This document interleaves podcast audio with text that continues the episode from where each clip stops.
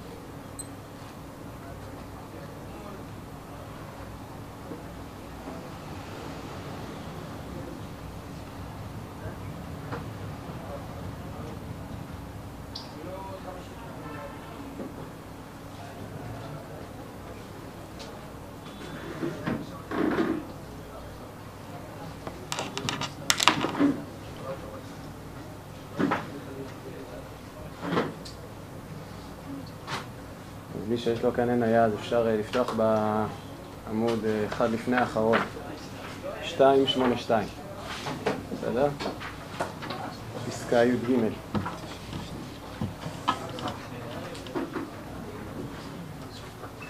זה מלא לכם נצר, מה נשמע? טוב לראות אותך. חידוש גדול. חידוש גדול, להיפגש. בזמן נפגשנו. אתמול ראיתי את בן חכם שלדעתי ארבע שנים לא ראיתי אותו. אז בירכתי מחיי המתים. בירכתי בלי שם המלכות.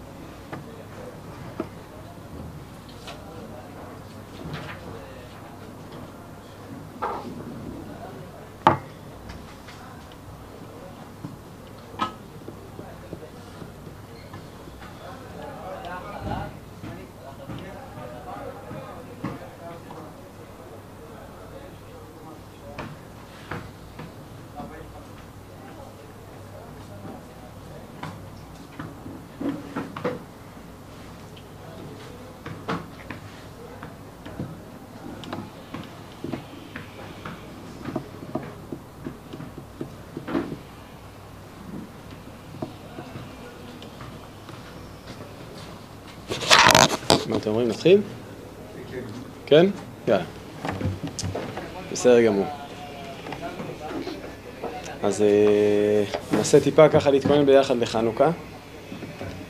אה, אם הייתי מנסה לתת איזושהי כותרת למה שאנחנו רוצים לדבר עליו, זה, הייתי שואל את זה באופן כזה, האם צריך עוד כלים במקדש חוץ מהמנורה? המנורה היא מאוד מאוד מאוד דומיננטית, בפרט בחנוכה ובכלל במקדש.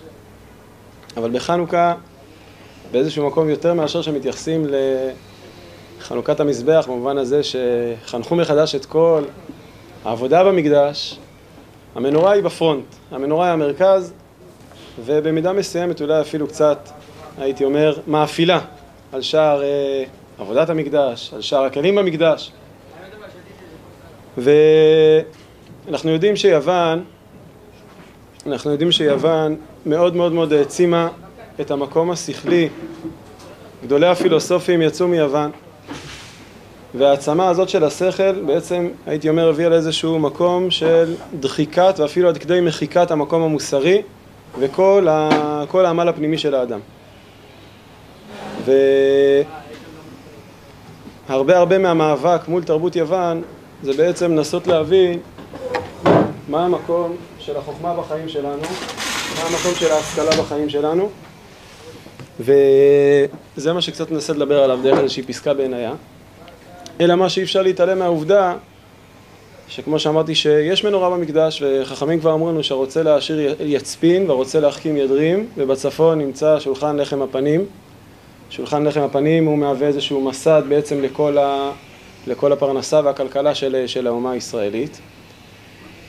ואל מול זה נמצאת המנורה בדרום, שהרוצה להחכים ידרים. המנורה היא כי המנורה שבה נמצא האור, כי נר מצווה ותורה אור, שהאור תמיד, שהאור תמיד מבטא בעצם את נקודת החוכמה בחיים שלנו. יש מנורה בדרום. אז אי אפשר להתעלם גם מהעובדה שבסופו של דבר גם בעם ישראל החוכמה היא דבר יקר, דבר משמעותי, אלא מה היא שאנחנו רואים שיש כאן איזשהו, ש, ש, שהמנורה היא, לא, היא אפילו לא במרכז, היא לא במרכז של המקדש, היא אל מול לחם הפנים. אני פחות בא לדבר היום על המיקום שלה, על המיקום שלה במקדש, אבל אני אומר את זה כפתיח לזה שאנחנו רואים שהמנורה היא לא הכל. אלא היא שבחנוכה, בהרבה מובנים, המנורה תפסה פתאום את כל, אה, אה, את כל הבמה כולה. והשאלה העיקרית שאנחנו צריכים לשאול את עצמנו, במיוחד לאור, לאור תרבות יוון, זה בעצם מה התפקיד של החוכמה בחיים שלנו, מה המקום של ההשכלה בחיים שלנו, איזה מקום זה צריך לקבל, זה צריך לקבל מקום, אנחנו רואים כבר במקדש. יש כאן איזשהו מייסה נפלא במסכת שבת, בדף ק"ח. הגמרא מספרת על שמואל, נגמר, נקרא, נקרא את הגמרא מבפנים. שמואל היה רופא מומחה, ורבי ינאי רוצה לקבל איזושהי תרופה לעיניים משמואל, שהיה רופא מומחה, ואנחנו נראה איך שמואל, שהוא רופא מומחה, איך הוא מתייחס בעצם לכל נושא הרפואה, שדורש מדע מאוד מאוד מדויק, ודורש אה, אה, השכלה מאוד מאוד רחבה. כידוע שהיום ללמוד לימודי רפואה זה מתחיל בשבע שנים ברפואה כללית, ואתה חייב להמשיך להתמחות אחר כך עוד חמש שנים. בקיצור, פחות מ-12 שנים, הרבה יותר מקורס טיס אפילו. ולהיות רופא זה רציני מאוד. צריך הרבה מאוד ללמוד. יש לי גיסה שהיא רופאה, אני אומר לכם בשיא הרצינות, כזאת שקידה לא מצאתי אצל הרבה אברכים. באמת. כזאת שקידה מצאתי אצל הרבה אברכים, הייתי רואה אותה הולכת ברחוב, נותנת יד אחת לבת שלה ויד שנייה עם המחברת ככה מול העיניים ולומדת למבחנים, ממש ככה. בכל אופן, רפואה, צריך הרבה הרבה הרבה השכלה, הרבה מאוד ללמוד, הרבה מאוד לחקור, הרבה מאוד, הרבה מאוד תזות ללמוד וכולי וכולי. אז הגמרא מספרת לנו ככה: שלח לרבי ינאי למר לנמן, לישדיר לנמר מאנח קילורין דמר שמואל. קילורין זה שם של תרופה, תרופה לעיניים. ורבי ינאי מבקש מר עוקבא שהוא, שהיה לו תפקיד, תפקיד ציבורי חשוב, שהוא יכול לבוא, לצאת ולבוא אצל, אצל שמואל בצורה זמינה, שיביא לו ממנו קילורים. ובאופן מפתיע, בואו נקשיב לתשובה שרבי ינא, ש, ששמואל, ששמואל בעצם בא ושולח לו. שלח לי, כלומר הוא, הוא מביא לו את התרופה של הקילורין, בסדר? אבל רבי ינאי מוסיף לו משפט, בסדר? וגם שמואל בעצמו כרופא גם מוסיף לו עוד מסר. אז שלח לי, ואומר לו מר עוקבא שדורי משדרנה לך דלא תימא צרה עיננה. אני נותן לך את התרופה לעיניים כדי, כדי שלא תגיד שאני צר עין. שבמבט ראשון בקריאה של הגמרא זה נשמע כביכול שהאמירה של מר עוקבא היא אמירה במישור המוסרי של אל תגיד שאני קמצן, אל תגיד שאני צר עין.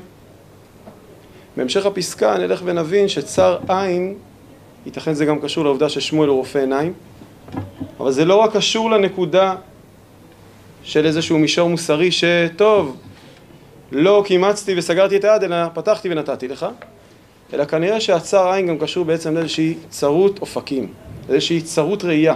יש ראייה צרה ויש, ויש ראייה רחבה. אפשר לראות את מציאות החיים שלנו מתוך איזשהו חור קטן של דלת, ואפשר לפתוח את הדלת ולראות את המציאות דרך איזשהו פתח רחב.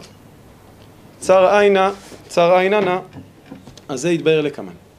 אז זה קודם כל מה, ש, מה שרבי ינאי, מה, מה שמרו כבר אומר, אומר, אומר לרבי ינאי. חוץ מזה, אלא אחי אמר שמואל, הוא, הוא נותן לו את התרופה לעיניים, ושמואל הרופא נותן לו עצה ממש טובה. תדע, עצה טובה של רופאים, טובה טיפה צונן שחרית ורחיצת ידיים ורגליים בחמין ערבית מכל קילורין שבעולם. תדע לך. במושגים של ימינו, רפואה קונבנציונלית ורפואה אלטרנטיבית. יש דברים רפואיים שמבוססים על מדע, שמבוססים על מחקר וגם משתמשים בהרבה מאוד חומרים מלאכותיים שיש במרחב המציאות שלנו.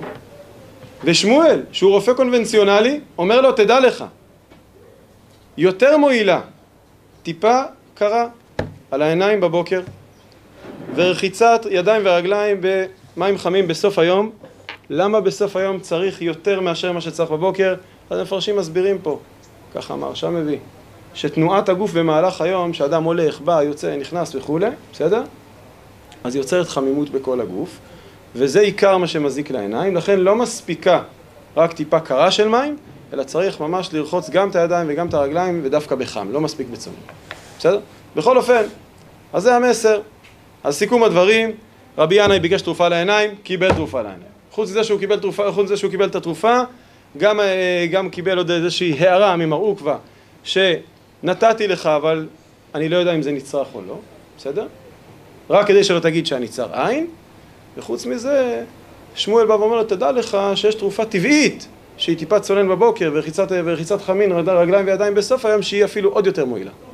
באיזשהו מקום הייתי אפילו אומר, עוד לפני שאני מתחיל לקרוא את דברי הרב קוק, שאפשר אולי, אפשר להבין באיזשהו מקום, שכל, הייתי אומר, המדע הרפואי הקונבנציונלי ששמואל, הייתי אומר, בעצמו מתמחה בו והתמחה בו כל כך הרבה שנים, בסדר? באיזשהו מקום, אולי אפשר להבין אפילו עם פשט הגמרא, שלא בטוח שהוא נצרך אחרי שיש תרופות טבעיות כל כך טובות, טיפה צונן בבוקר, מים חמים בערב על הידיים והרגליים וכולי. ככה אפשר באיזשהו מקום להבין מפשט הגמרא. אלא מה? שסוף סוף הם נתנו לו את הקילורין. סוף סוף הם כן נתנו לו את התרופה. ונתחיל לראות את הדברים קצת מילים בפנים. בסדר? אז זה קודם כל המייסה בגמרא. אז אומר הרב קוק ככה. החוכמה היא מחדשת תמיד דרכים חדשים, אמצעים רבים, להיטיב מצב האדם, לרפ... לרפאו ממחלותיו, להצילו מכל הדברים שיכולים לפגוע בו. כלומר, החוכמה האנושית, במיוחד במיוחד בחמש מאות שנה האחרונות, מאז המהפכה הצרפתית והמהפכה התעשייתית ועוד ועוד ועוד, התפתחויות מאוד משמעותיות שיש בקרב האנושות כולה, אומר הרב קוק, היא מועילה מאוד מאוד לחיי האדם בזה שהיא יוצר, נותנת מענה להרבה מאוד צרכים ולהרבה מאוד קשיים ולהרבה מאוד מחלות כאלה ואחרות שבני אדם מתמודדים איתם בעולם. זה נכון ברמה הגופנית, זה נכון ברמה הנפשית, בסדר? ואנחנו נראה עוד רגע שהרב קוק גם לוקח את זה אל המקום המוסרי והרוחני. אבל בכל אופן, אז קודם כל בא ואומר הרב קוק, דע לך, הקילורין, הרפואה שהמדע מחדש אותה, בסדר? זה דבר חיובי, דבר מבורך, דבר, שנות...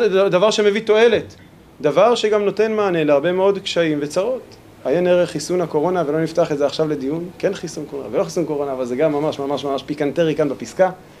מי שנגד ומי שבעד וכולי וכולי. אבל בכל אופן, אם פעם היה את דואר הצבי, אז פעם אז, אז כבר היוד ירדה והוא כבר נהפך להיות דואר הצו, וכבר אנשים היום לא שולחים כמעט דואר. מי שרוצה היום להזמין חברים לחתונה, כנראה שלא ישלח את זה בדואר, כנראה שיעשה את זה או בדואר אלקטרוני של מייל, או בדואר אלקטרוני אחר של וואטסאפ, כזה או אחר, הכל הרבה יותר יעיל, נוח וגם מהיר. ובמובן הזה, הטכנולוגיה מחדשת דברים שמועילים ונותנים מענה ומקצרת דרכים, ובהרבה מובנים, הייתי אומר,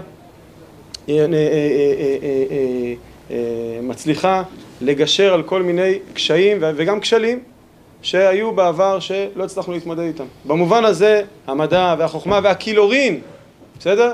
והייתי אומר, כל התרופות הרפואיות זה דבר יקר, דבר חיובי, דבר משמעותי. אלא מאי? שיש מורכבות בצד אחר עם כל נושא החוכמה. אומר הרב קוק ככה, אבל ברבות המדע וכפי אותה המידה שההמצאות החדשות הולכות ומתפרסמות בעולם, ככה הולך ונשכח המעמד הפשוט הטבעי של האדם, שהוא משמש הרבה פעמים בסיס יותר איתן לכל עמדת הצלתו מכל הפעולות, מכל החשבונות היותר רחוקות שחידשה המדעיות. אומר הרב קוק, דע לך, החוכמה, הפיתוחים האנושיים, כל האמצעים הטכנולוגיים, כל המענה הרפואי, כל המענה הרפואי, גם הנפשי, כל התחבורה שמתחדשת, בהיבט המכני, בהיבט אפילו של החקלאות, בסדר? הכל, הכל, הכל מאוד חיובי, אבל כשזה הולך ומתרבה, כשזה הולך ותופס, הייתי אומר, מקום מוגזם מעבר למידה, זה דוחק משהו הצידה. את מה זה דוחק? אומר הרב קוק, זה דוחק את המעמד הפשוט הטבעי של האדם. יש נקודה יסודית פשוטה של טבע. רוצה לומר שלפני השאלה איזה מענה יש לכל ההתמודדויות שלנו והצרכים שלנו בחיים, קודם כל, האדם, בבסיס שלו, יש לו מעמד טבעי. וכאן אני רוצה לחדד משהו. באיזשהו מקום, בא ואומר הרב קוק, תדע לך, אפשר לתפוס את המקום של החוכמה בחיים שלנו כאיזשהו תוכן ומשמעות שאתה יוצק אותו לתוך כלי ריק. ואני אסביר מה אני מתכוון. אנחנו בהרבה מובנים היום חיים בדור של צרכנים. מה זה אומר דור של צרכנים? זה אומר שאנשים חיים בתודעה ובתפיסה שילד שמגיע לעולם, הוא מגיע לעולם כטבולה ראסה, ככלי ריק, חסר זהות, חסר נטיות נפש, הוא לא מכיר כלום, הוא יצור ניטרלי לחלוטין. הוא מגיע לעולם נפלא, שיש בו כל כך הרבה היצע, יש בו כל כך הרבה תחומי עניין, נושאים, הוא מסוקרן בכל רגע נתון וכל דבר מדבר אליו. ומה שנותר עכשיו במהלך 120 שנה זה פשוט, פשוט להתחיל, להתחיל ליצוק תוכן לתוך הכלי ריק הזה. נפש האדם היא כלי קיבול, ולא מעבר לזה. כלי קיבול שאי אפשר בלעדיו. אבל בעצם כל, הייתי אומר, הזהות שלי, המשמעות שלי, התוכן שלי בחיים, בסדר? זה דברים שאני מקבל אותם מבחוץ. זה סוג שהייתי אומר, זה דברים נרכשים, בסדר? שבמהלך החיים שלי, אני לאט לאט לאט לאט הולך וקונה אותם, רוכש אותם, מטמיע אותם, אבל נפש האדם בטבע היא כלי ריק. והרב קוק בעצם בא ומעורר כאן לנקודה מאוד מאוד מאוד מאוד מהותית. שבעצם שהמעמד הפשוט הטבעי הזה של האדם הוא לא רק כלי ריק. זה לא שאדם בבסיס המציאות שלו, או הייתי אומר, הוא לוח מחוק. או נגיד את זה, הייתי אומר, לוח חלק. חכמים מלמדים אותנו, מסכת נידה, שהוא בר במי אמו, צופה מסוף העולם עד סופו, נר למעלה מראשו, ולומד את כל התורה כולה, עד שבא מלאך וסתרו על פיו, ומשכחה ממנו. כלומר, חכמים באים ואומרים לנו, ילד מגיע לעולם עם שכחת כל התורה כולה. ממרה נוספת. ארבעים יום קודם יצירת הוולד, יוצאת בת קול ומוחזת, בת פלוני לפלוני. כבר מיועד לך השידוך שלך עוד לפני בכלל שנוצרת כי הוא בר במי אמך. הזהות שלך, הייעוד שלך, תוכן החיים שלך מתחיל להיווצר עוד לפני בכלל שיצאת ממי אימך לאוויר העולם. עוד לפני בכלל שנהיית עובר במי אימך. רוצה לומר שבמעמד הפשוט היסודי הטבעי של האדם עוד לפני כל ההבנות, החוכמות, מה שאתה מעמיק ולומד במהלך החיים שלך, יש לך כבר, יש לך כבר זהות אישיותית. שלושה שותפים באדם, אביו, אמו והקדוש ברוך הוא. זה לא רק ביולוגי. זה לא רק ביולוגי, שנוצרת מההורים שלך ויש גנים ביולוגיים כאלה ואחרים שקיבלת מההורים שלך. לא, לא, לא, לא. הקדוש ברוך הוא שותף שם. הקדוש ברוך הוא זה לא רק ביולוגי. הקדוש ברוך הוא זה צלם אלוקים. כלומר, המעמד הפשוט, היסודי, הטבעי של האדם, יש בו זהות מאוד משמעותית. יש לו כבר נטיות חיים, יכול להיות שהן עדיין מאוד מאוד גולמיות וראשוניות, אבל ילד מגיע לעולם בטבע שלו עם נטיית חיים מאוד משמעותית. כל בן אנוש יש בו צלם אלוקים, אדם מישראל, בוא, לעילא ולעילא. אם כן אומר הרב קוק, זאת אומרת ההפך הגמור מטבולה ראסה. בדיוק, ההפך הגמור מטבולה ראסה. מלא תוכן, רק צריך... אה, נכון, נכון. והעובדה שהמלאך משכח את כל, משכח את כל התורה כולה ברגע שהוא יוצא ממי אמו, זה בעצם בא ואומר ש... שהייתי אומר שבנקודה שורשית, עוד לפני הייתי אומר המהלך הבכירי של האדם, יש לאדם כבר נקודת שייכות עמוקה מאוד אל כל התורה כולה. זה אפילו הייתי אומר, לא, זה, אפילו לא, זה אפילו לא שבירת לוחות. צריך לבחון את זה, מה היחס בין לשכוח את כל התורה כולה לבין לשבור, לבין לשבור את הלוחות, צריך לבחון את זה בהזדמנות. בכל אופן, אבל הנקודה המרכזית בעצם שאנחנו באים ומחיידים פה, שכשהחוכמה והמדע הולך ותופס תאוצה באופן כזה שהוא מטשטש את כל הזהות הטבעית, הבסיסית, היסודית של האדם, אז ממילא בעצם האדם מתחיל לחשוב שכמו שאמרנו, שנפש האדם זה טבולה ראסה. מי אני? אני כלום. וניתן כמה דוגמאות לדבר. כשאני אומר שאנחנו בדור של צרכנים, אני מתכוון לומר שאנחנו תופסים את עצמנו כאנשים חסרי ידיעה, חסרי יכולת. ואני אגיד את זה אפילו בכמה קומות מאוד מאוד פשוטות. בואו נתחיל מקומות אפילו האוכל שאנחנו אוכלים. מישהו מאיתנו היום מגדל את האוכל שהוא אוכל? אף אחד לא עושה בעצמו.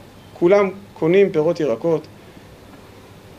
כמות החקלאים במדינת ישראל היום, אני קצת מכיר את זה דרך המשפחה, היא הולכת ומצטמצמת מאוד מאוד מאוד.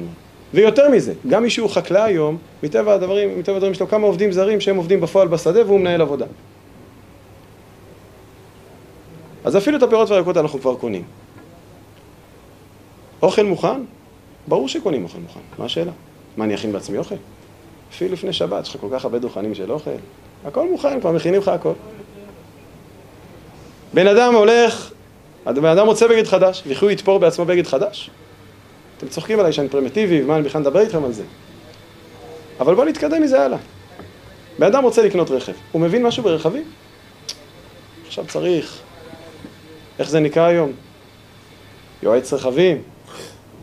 כל תחום הייעוץ, בכל נושא שהוא, פתאום פרץ, תפס תאוצה. יש לך יועצת הנקה, יש לך יועץ רכב, יש לך יועץ משכנתה, יש לך יועץ זוגי, יש לך מנחה הורים, ועוד ועוד ועוד ועוד ועוד.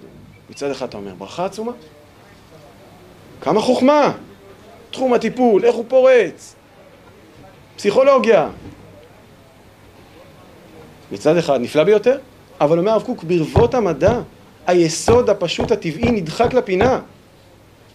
רוצה לומר שכשאתה חי בעולם שהמדע כובש ומתפרס על כל התחומים ופורץ בהם, אתה פתאום עלול לתפוס את עצמך כאדם, כבן אנוש, כאדם מחוסר כל יכולת. שבבסיס שלך אתה קודם כל לא יודע. אדם מחנך את ילדיו, הוא בראש ובראשונה לא יודע. תמיד הרב וינר צוחק. כשנולד למישהו ילד ראשון, אז הוא בא לשאול אותו אם אפשר כמה עצות בחינוך ילדים. אבל בדרך כלל התשובה שהוא נותן לו זה הגעת בדקה המאה ואחד. הייתי צריך להגיע לפני כך וכך שנים. רוצה לומר שאפילו חינוך ילדים, ואפילו, כמו שאמרתי, עוד הרבה הרבה הרבה תקועים בחיים שלנו, בוודאי שיש לה מדע ויש לה חוכמה ויש, הייתי אומר, לכל ההשכלה האנושית הרבה מאוד מה לומר. אבל השאלה הגדולה, אם אני כבן אדם, מצד הנפש שלי, האם יש בי משהו שהייתי אומר שהוא יכול לתת מענה מעצמו, או שהוא בעצם, אני קורא לזה, סוג של אדם שחי בתלות מתמדת בכל, הייתי אומר, ההיצע שהוא מקבל מסביב. ואנשים מוצאים את עצמם שאם הם לא מקבלים מענה מקצועי, אז הם מעצמם לא יודעים לעשות שום דבר. והדברים נכונים לא רק, בעולם, לא רק במרחב החומר של לקחת משכנתה, או לקנות רכב, ולקנות בגדים, אלא גם הרב קוק בא ואומר כאן את זה עכשיו, אפילו במישור הרוחני. אני אגיד את זה יותר מזה. אם לא למדת בתוכנית כזאת וכזאת בלימודי הרב קוק, או שלא למדת שיטה כזאת וכזאת אפילו בלימוד גמרא, אה, אתה לא מתחיל בכלל. איך פעם היו לומדים תורה? אפילו פעם לא היו ישיבות. ולימדתם אותה עם לכם. אדם היה לומד תורה עם אבא שלו, זהו. מה שאבא שלו יודע, ככה הוא מלמד אותו. לאבא שלו היה שיטה עכשיו בלימוד גמרא? לא. מה שאבא שלו ידע, זה מה שהוביל לבן, וככה עבר. בכבוד, כן. יש אבל איזושהי כן תלותיות בקבלה, בחינוך, יש משהו בחינוך שהוא בעצם על-טבעי. אדם שעכשיו ייוולד ויזרקו אותו באיפשהו ביערות, הוא לא, הוא לא יהיה אדם, הוא גם לא ידע לדבר בסוף. יש את זה גם התורה עצמה, תראה, יש משהו על-טבעי שאנחנו מקבלים, וזה מה שבעצם בא ומשלים אותנו. נכון, הנה חינמי, וזה מה שהדגשתי ואמרתי, שבסוף שמואל שלח קילורין לרבי ינאי. כלומר, יש ערך לחוכמה, אנחנו בדרך לדבר על זה, בסדר? עוד כמה דקות, וזה המשך הפסקה כאן של הרב, שיש ערך לחוכמה, אנחנו צריכים אבל להבין מה המקום שלה ומה התפקיד שלה, ולאור זה מה הערך שלה. וקודם כל אנחנו בעצם באים ואומרים, בשום אופן החוכמה היא לא אלטרנטיבה. החוכמה היא לא תחליף ליסוד הפשוט הטבעי, ואני מוסיף, הישר, שאלוקים עשה את האדם ישר. ויש באדם, בטבע שלו, יושר שמוטבע בו עוד לפני שהוא לומד א' ב', עוד לפני שהוא לומד לדבר. יש בו יושר טבעי. אתה אומר בצדק, זה גולמי, זה לא מפותח, נכון? וכנראה שגם צריך את החוכמה, וכנראה שיש לה גם ערך. אבל החוכמה היא בעצם לא באה, הייתי אומר, לבוא ולומר, היסוד הטבעי הפשוט, כמו שאמרנו, זה רק לקיבול, כלי ריק בלבד, ועכשיו בעצם, באיזשהו מקום הייתי אומר, היה אפשר לשים בצד את כל, אני קורא לזה המרחב הנפשי בצורה הגולמית שלו, או נגיד את זה בשפה טיפה בוטה, הייתי אומר לוותר על פלג גוף תחתון של האדם, ואדם זה רק פלג גוף עליון, זה רק מחשבות. לא, לא, לא, לא. האדם זה שיעור קומה שלם של מוח חושב ולב פועם ואיברים שעושים מעשים וכולי וכולי. ולכן אנחנו קודם כל באים ואומרים בעצם שהמדע הוא דבר מבורך, אבל בשום אופן הוא לא אלטרנטיבה לכל, היסוד, לכל היסודות הטבעיים שיש לאדם בחיים. ולכן, אני טיפה אנסה לחדד אפילו דרך כמה דוגמאות את הדבר הזה, בסדר? רוצה לומר שלצורך העניין, מי שכאן עשוי הזה יבין את זה, בסדר?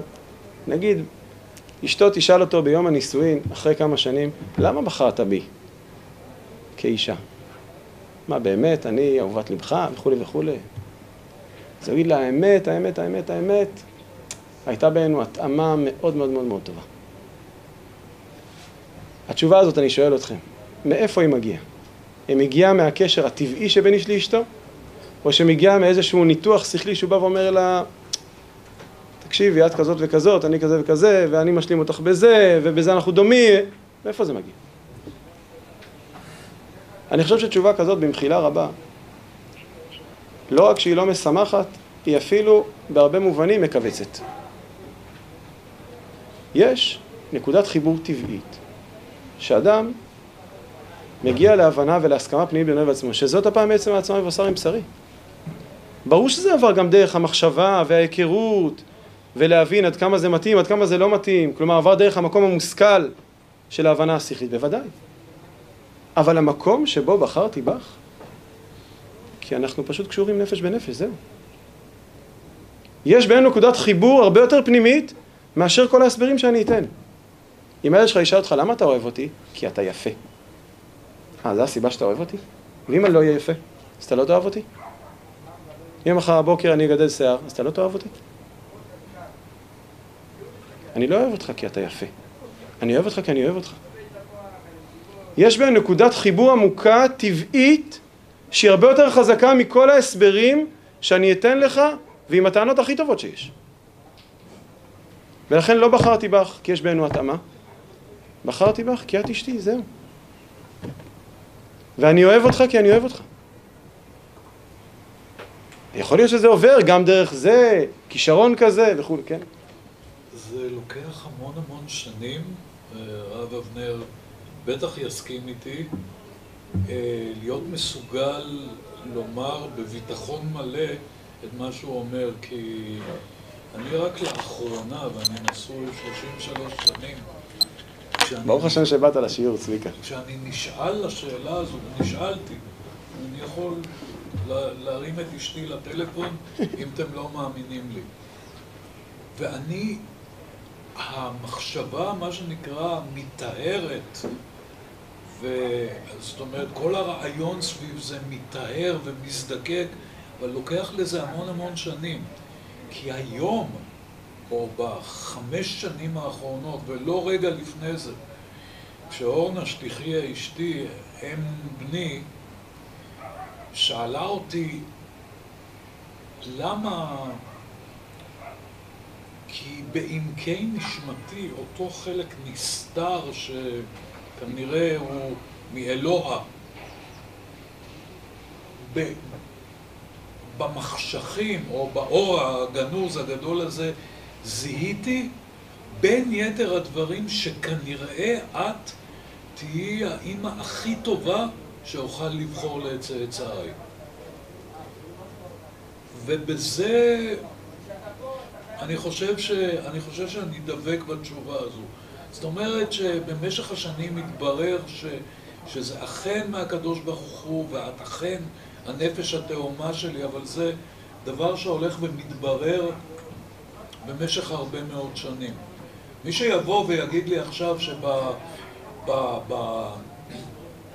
פגישה אחת או שתיים או שלוש, לא יודע, אני רואה, לא אתכם ספציפית, אבל בחורים מהישיבה פה, מהקהילה, יושבים עם בנות זוגם לעתיד ומשוחחים, לא שידוך כמו שלאחות של סבס, של סבתי, עשו בת 14 בהונגריה לפני השואה. וגדלתי עם הסיפור הזה. הלנה קראו לה, שמה, לא זוכר את שמה היהודי, רבקה כנראה. צאי החוצה לאכול את האווזים, כי בא השטחן לדבר בדבריך. זה כבר לא ככה, ברוך השם. אבל אני לא מאמין שמי מכם שישב בחוץ, או שכבר יושב בחוץ, מול בת זוגו המיועדת, מסוגל להגיד בלב שלם ונפש חפצה, אני מזהה שאת... אה, אבל יכול להיות שהרב אבנר יגיד שאני טועה ומטעה. זה לוקח שנים להרגשה להזדקק. אין ספק שאין חכם כבעל ניסיון. היא שמה, היא שמה ברגע הראשון. זה מאוד ברור שהיא שם, כי אם אתה, לא אתה ספציפית, אני נוהג להסתכל לבני אדם בעיניים, אז אני אביא את הלאה. אבל מי מכם שישב שם ויגיד לי, או שכבר ישב שם ויתפוס אותי אחרי תפילת שבת, ויגיד לי, ישבתי שם, אתה טועה, אני מרגיש את זה ברמ"ח אבריי ושס"ה גידיי, שזו המיועדת לי, אז אני אגיד לכם, לא יודע, זכיתם, אשריכם זכיתם, אתם יחידי סגולה. אני לא חושב שזה קורה. אין ספק שאין חכם כבעל ניסיון, וכל מה שצביקה אומר, תיקחו בשתי ידיים. עיקר, לא, ועיקר, ועיקר הנקודה שאנחנו באים להדגיש, שהייתי אומר את זה ככה, ההתרחשות העיקרית בחיים שלנו היא לא נמצאת בניתוח המחשבתי. החיים, תנועת החיים נמצאת בנפש, ביסוד הטבעי שבנפש. השכל הוא מכוון, השכל ממקם, השכל מסמן מטרות, השכל סולל לנו את הדרך להמשך. במובן הזה אנחנו בדרך לדבר על הער, כן הערך שיש לחוכמה, בסדר?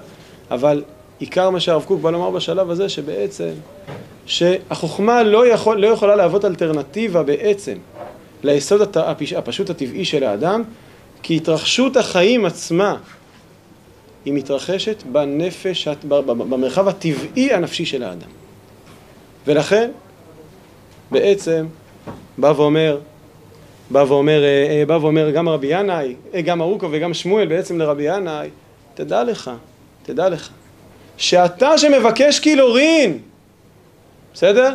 כתחליף, כתחליף בעצם, הייתי אומר לרפואה הטבעית, של טיפת צונן בבוקר, חמין בלילה וכולי, תדע לך, אני נותן לך את זה, דלא תימא דצר עין אנא.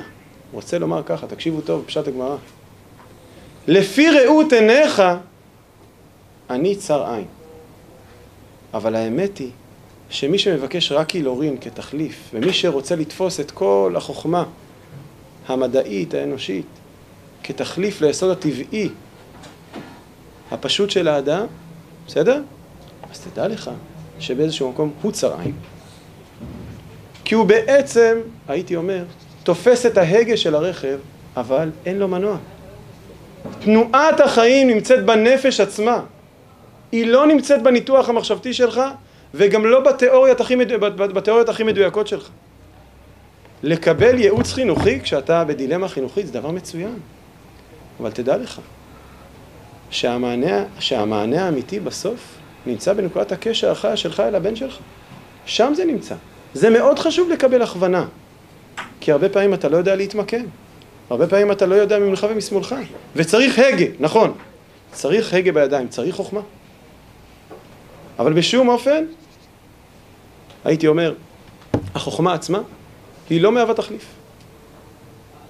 אבל הרב קוק מוסיף יותר מזה, הרב קוק אומר, הדבר הזה נוהג לא רק בענייני הבריאות והדברים החומריים, כי גם בדברים הרוחניים במעלות הנפש, בהשגות עליונות ומדרגות גבוהות, גם, גם כן אחרי כל העליונות שבחוכמה ובחסידות, כל מדי, כל פשית תפי מעלי. אנחנו לומדים לימודי... מה זה? תרגום. כל מה שהוא פשוט הוא יותר מעולה. אוקיי. במושגים של הרב קוק, ככל שנקודת הקשר הטבעית אל הקודש, אל הקדוש ברוך הוא, ככה, ככה הקודש הוא יותר מעולה ויותר משובח ויותר טוב.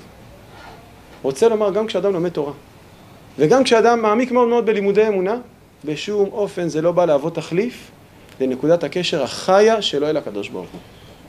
מתוקים מדבש ונופת צופים. הערב נא השם אלוקינו דברי תורתך, זה לא רק שאני אבין טוב את הדברים. המתיקות הזאת היא פשוט ערבות לחך. זה פשוט מתיישב לך בנפש בצורה שזה מחלחל אליך. המתיקות והערבות הזאת זה, זה ביטויים בעצם לקשר הטבעי החי. ולכן יותר מאשר שאדם משתוקק ושואף לזה שהוא יבין מהי אמונה ומהי סגולת ישראל, הוא צריך לבקש ולהיות צמא ולהתגעגע לזה שהקשר החי שלו לחיות חיי אמונה יהיה דבר שהוא בסיס הנפש שלו. נוסיף עוד נקודה אחרונה. אז בכל זאת, אז מה כן המקום של החוכמה? והוא כן נותן לו קילורין. לא, לא מפריע. לא, אפשר אבל להגיד על רבי שהוא ככה חשב? או שזה רק דוגמה כסימן. אני אומר, זה רק דוגמה כסימן. בסדר? זה ודאי רק דוגמה כסימן. ועל גבי זה אני, אני, אני בעצם בא ואומר שאין ספק. אין ספק ש, שכל, הייתי אומר, היצירה האנושית היא, היא נושא שצריך הרבה, הרבה, הרבה מאוד ליטוש וזיקוק, מה המקום שלו? עד איפה מגיע המקום שלה, ש, ש, ש, ש, של החוכמה והיצירה האנושית? אנחנו מברכים בורא מאורי האש בכל מוצאי שבת, במעבר מ, מ, מיום, מיום השבת לכל ימי המעשה. יש ערך עצום בכל היצירה האנושית. ימי החול נועדים לכך. רוב הזמן בכמות, שישה ימים בשבוע, אנשים, אנשים, עוסקים, אנשים עוסקים במלאכתה. יש לזה ערך לכתחילאי מאוד, זה יישובו של עולם. וכמו שהרב קוק פתח כאן את הפסקה. וגם, גם, וגם הראו כבר וגם שמואל מסכימים עם רבי ינאי שזה חלק מיישובו של עולם.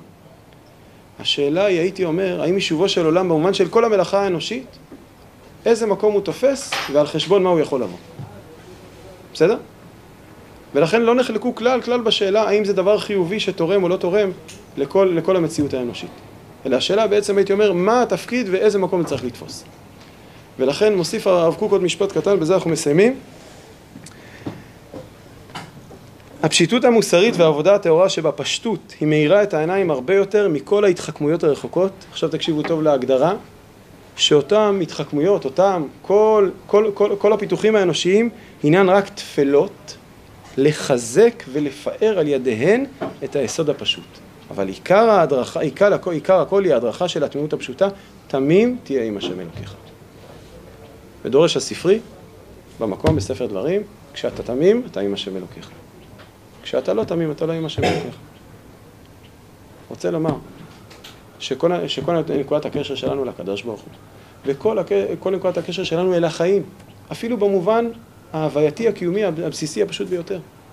אומר הרב קוק, דע לך, היסודות הטבעיים, וכאן הרב קוק מתנסח יחסית בצורה עדינה. כאן הוא, כאן הוא אומר שהיסוד הטבעי הוא הבסיס. יש מקום אחר שהוא אומר, בעיני הברכות, בפסקה שהרב מדבר בפרק ב', על אחרי, על אחרי כל אכילותיך יכול מלח, אחרי כל שתיותיך שתי מים, שם הוא אומר שאפילו ביסוד הטבעי הזה הוא מהווה מקור לכל החוכמות של האדם. אבל עיקר מה שבעצם הרב קוק לומר לנו כאן, שתדע לך שהחוכמה היא לא משהו אחר. כל ההשכלות וכל הפיתוחים הטכנולוגיים, ואם זה הנפשיים, ואם זה המכניים של האדם, לא רק שזה לא מהווה תחליף, זה מחזק ומפאר ומשכלל ומשבח עוד יותר ועוד יותר את כל היסוד הטבעי של האדם. היסוד הטבעי של האדם, כמו שאמר, אמרתי יפה מקודם, יש בו נקודה שהוא גולמי ואולי אפילו פרמיטיבי. והוא צריך לצאת לפועל בעזרת ועל ידי חוכמה אנושית. אבל כאן אנחנו בדיוק עלולים לטעות. שכשאתה נעזר בחוכמה, אז אתה יכול לתפוס אותה מהר מאוד כאלטרנטיבה. שבעצם, שעיקר האדם זה בעצם החוכמה, המחשבה, הפיתוחים האנושיים. הרב קוק אומר לא נכון. עיקר האדם זה היסוד הטבעי הפשוט. תדע לך שהחוכמה היא מפארת ומחזקת את היסוד הטבעי הפשוט. וכמו שאומר הרמב"ם בשמונה פרקים, בסוף פרק ראשון, הנפש היא חומר והשכל לצורה. השכל מהווה צורה אל החומר, אבל השכל לא מחליף את הנושא. הנושא הוא איך אנחנו נותנים צורה ומשמעות ויוצקים תוכן אל החומר. הנושא הוא הנפש.